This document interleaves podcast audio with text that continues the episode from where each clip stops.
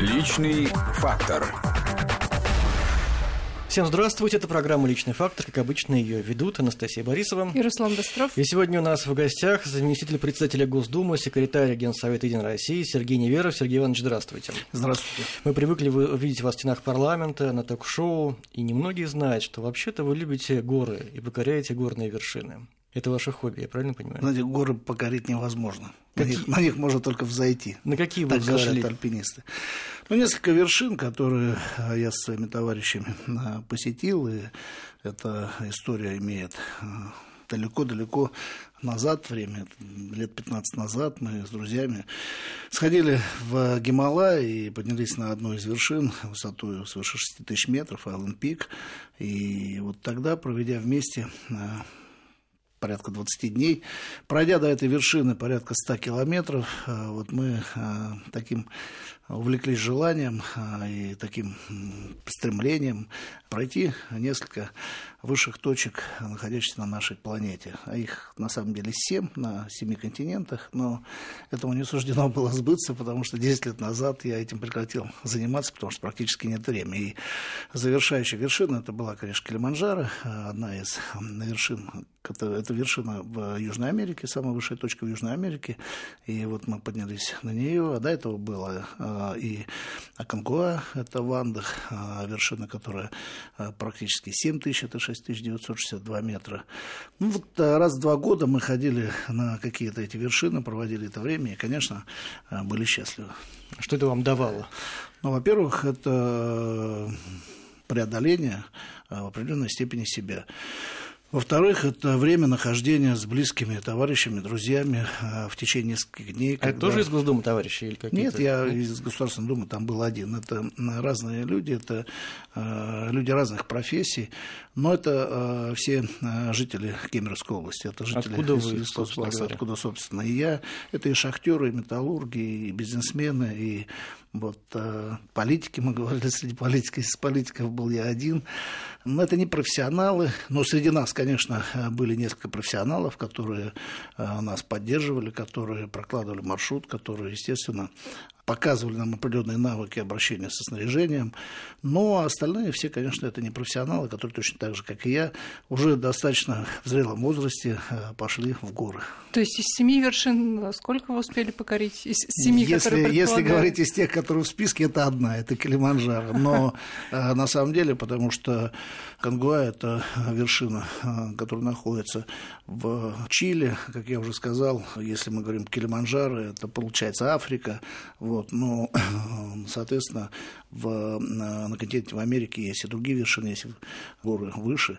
Естественно, самая высокая это, конечно, Эверест. Вот, но если заниматься этим, то нужно иметь длинный отпуск, потому что для того, чтобы подняться на вершину и пройти нормальную акклиматизацию, это, конечно, нужно от 20 до 40 дней, а на это практически нет времени. Думаю, что, может быть, еще на пенсии мне предстоит это продолжить занятие. Спасибо.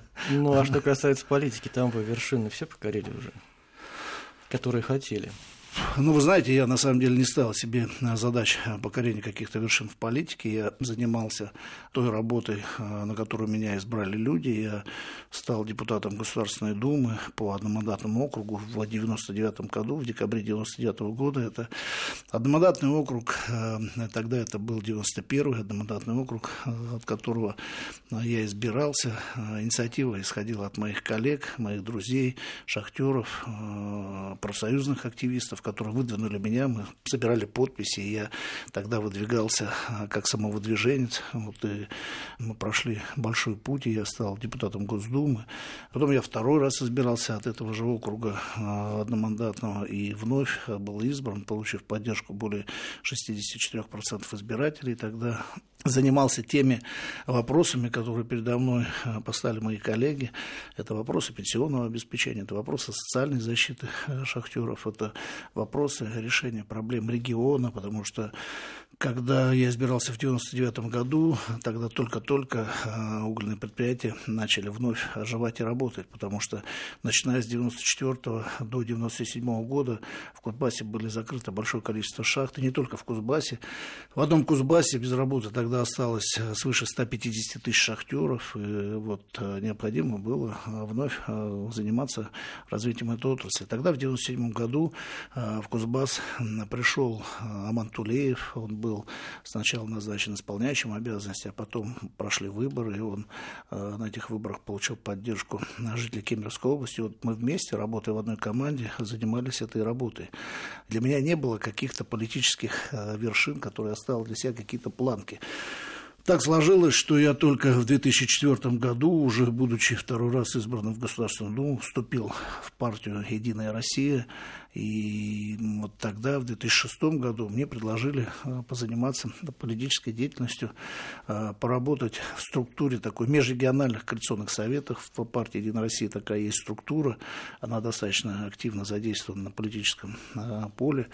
И вот тогда я был заместителем руководителя этой структуры, который возглавлял, одно время возглавлял Карелин Александр Александрович, потом Попов Сергей Александрович, потом, пройдя определенный путь, возглавил возглавил я эту организацию, Межрегиональный коалиционный совет партии «Единая Россия». Это в структуре партии. И вот здесь э, уже, можно сказать, началась карьера, потому что это уже определенная должность, которая позволяет э, принимать определенные э, тактические или стратегические решения в рамках проведения выборных кампаний в том или ином регионе. Это была Сибирь, 12 субъектов. Я вот этим занимался, и я никогда не думал, что моя кандидатура будет внесена на рассмотрение позиции секретаря Генерального совета, или тогда это был секретарь президиума Генерального совета. Ну вот уже на второй раз на съезде, который прошел у нас в январе, я был избран на эту позицию, на позицию секретаря Генерального совета партии «Единая Россия» и занимаюсь этой работой вместе с многими своими коллегами-депутатами и секретарями региональных отделений. Наша задача э, сегодня, проводя кампании, выборные кампании, а у любой политической партии выборы – это как бы подведение итога деятельности. Занимаясь выборами, мы формируем ту программу, с которой идем на выборы, а дальше вместе э, с своими друзьями, товарищами, однопартийцами отчитываемся перед нашими избирателями, что мы сделали. Удалось ли это сделать или нет, ну, уже определяют они. Назад немножко перенестись. Ваше шахтерское прошлое. Вы же работали в шахте. Да. Кем вы там работали?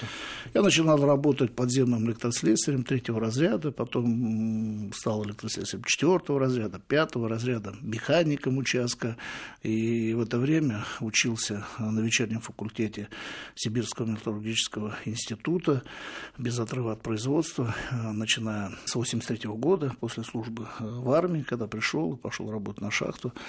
Вот, учился без отрыва от производства, закончил Сибирский металлургический институт, получил квалификацию горного инженера. И э, в 99 э, году, отработав 16 лет на одной шахте, на одной шахте, на которую я устроился после армии, и вот с 83 по 99 год я работал именно на этой шахте, шахта Исаульская, в городе Новокузнецке.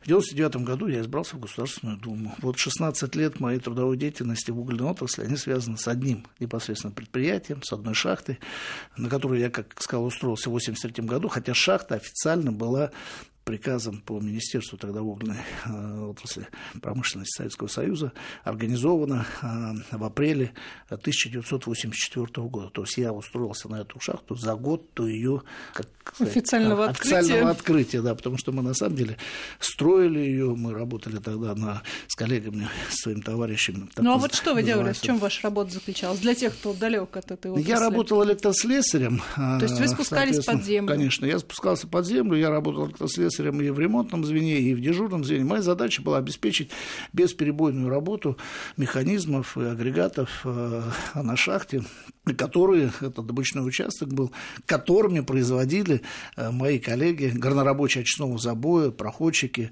добычу э, угля и проходку выработок. Вообще вот. опасная работа. Мы постоянно слышим про инциденты на шахте в России, Сейчас в, уже реже, на Украине. Богу, тем не менее. Вы знаете, э, мой отец отработал на шахте более э, там, 37 лет. Я э, впервые в своей жизни в шахту, ну это правда рудник, это там, где добывается руда, э, это город Таштагол, Кемеровская область, на Кемеровской области, я вообще первый раз в жизни спустился на глубину почти 600 метров вместе с отцом, а мне еще не было 9 лет. То есть он вас с собой взял, просто он, меня взял, он меня взял с собой, и вот в этой клети вместе с шахтером я спустился в шахту, как я уже сказал. Помните свои могу... впечатления? Да, конечно, мне очень понравилось, потому что, во-первых, это как лифт, вот, потому что я жил в городе, в котором нет лифта, это вот именно тот лифт, по которому мы спускались, ну и, конечно, это, э, хоть и говорят такие суровые, э, говорят вроде как мужики-шахтеры, это нормальные, интересные, веселые дядьки, с которыми мы спускались и шутили. Мой первый костюм э, на Новый год э, в первом классе был костюм шахтера. Вот, мама То есть все было в костюмах зайчика, снежинок, снежинок да. а вы сразу я, прям я был шахтер. Все он был направлен к тому, что я обязательно буду шахтером. То есть у вас была каска? Да. Или каска, фонарь, да, небольшая какая-то спецодежда, пошитая мамой. И, естественно, вот я первый, в первом классе Новый год был шахтером.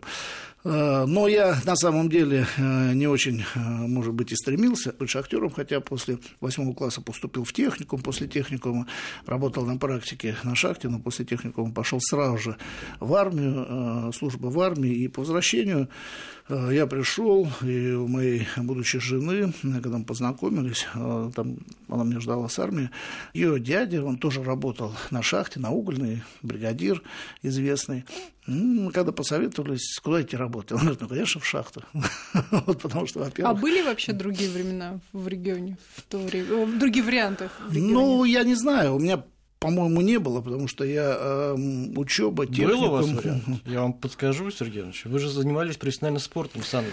Ну, я занимался... Да, профессионально это когда вы уже получаете заработную плату, а я все таки занимался, ну, тогда, можно это сказать, полупрофессионально, потому что я учился в техникуме и э, занимался спортом. Да, мы активно представляли сборную команду э, Кузбасса и постоянно проходили э, подготовку и сборы в командах сборной России, с молодежной сборной, э, своим другом Юрой Хлебником, потому что мы катались в двойке. Мы участвовали в спартакиадах народов РСФСР, спартакиадах народов СССР.